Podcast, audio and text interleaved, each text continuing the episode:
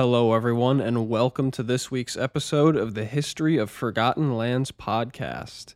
Today, we'll be talking about the Ukrainian national government. But before we get to that more obscure story, we have to talk about one that's much more well known. The year was 1941, and Europe was sick with a severe case of World War II. There were a lot of things that had caused World War II, and I do mean a lot of things but I want to talk about one cause in particular today, which is Lebensraum. Lebensraum is a term you may have heard before. It's German and it translates literally to living room. A core tenet of Nazi expansionist ideology was the idea that the German people were too plentiful and too virile, so they needed to expand the domains of modern Germany in order to have more living room. In order to figure out where they ought to go, the Nazi Party looked back at their history books and came to a startling realization.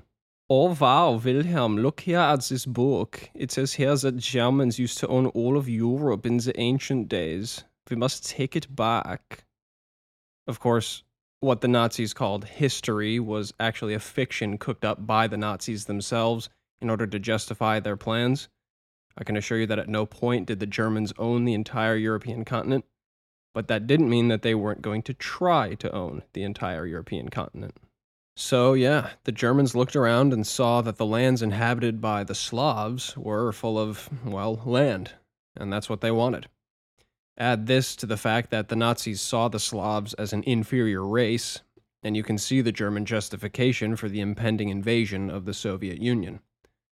Operation Barbarossa, as the invasion was known, launched on June 22, 1941, and saw about 4 million Nazis head east, determined to crush the Soviets.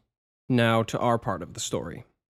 What's now Ukraine had been a part of the Soviet Union for almost two decades at this point in history, but that doesn't mean everyone there was a Soviet at heart. For instance, one of these groups was the Organization of Ukrainian Nationalists, or the OUN, as I'll be calling them from here on out. The OUN was a Ukrainian nationalist, expansionist, ethnocratic far right political party, which means it had way more in common with the Nazis than it did with the Soviets.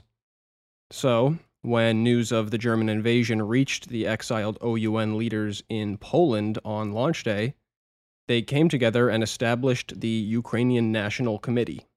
Not yet a government, but a committee that would eventually become a government.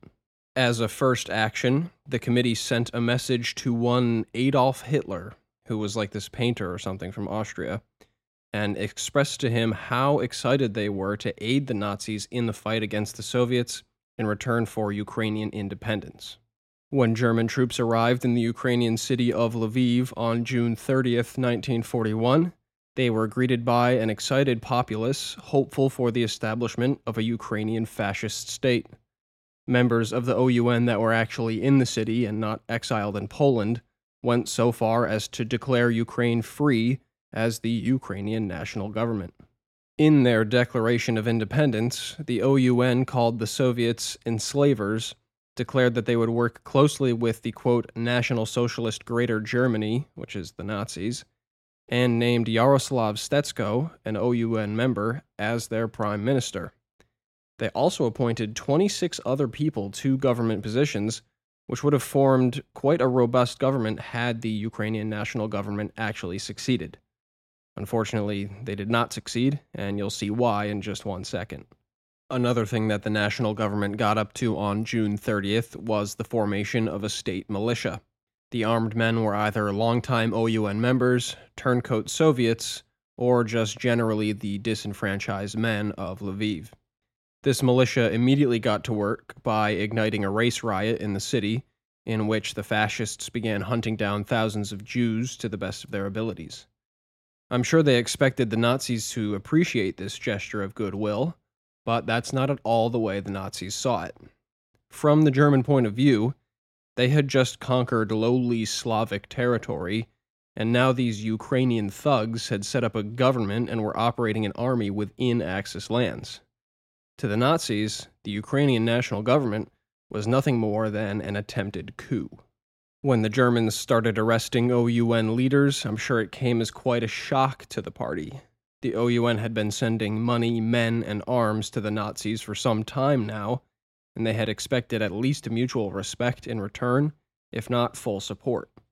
Unfortunately for them, the Nazis were playing a wholly different game than the Ukrainians were. The Nazis weren't in Slavic lands to spread fascism across the world. They were there to spread Germans across the world, not Ukrainians.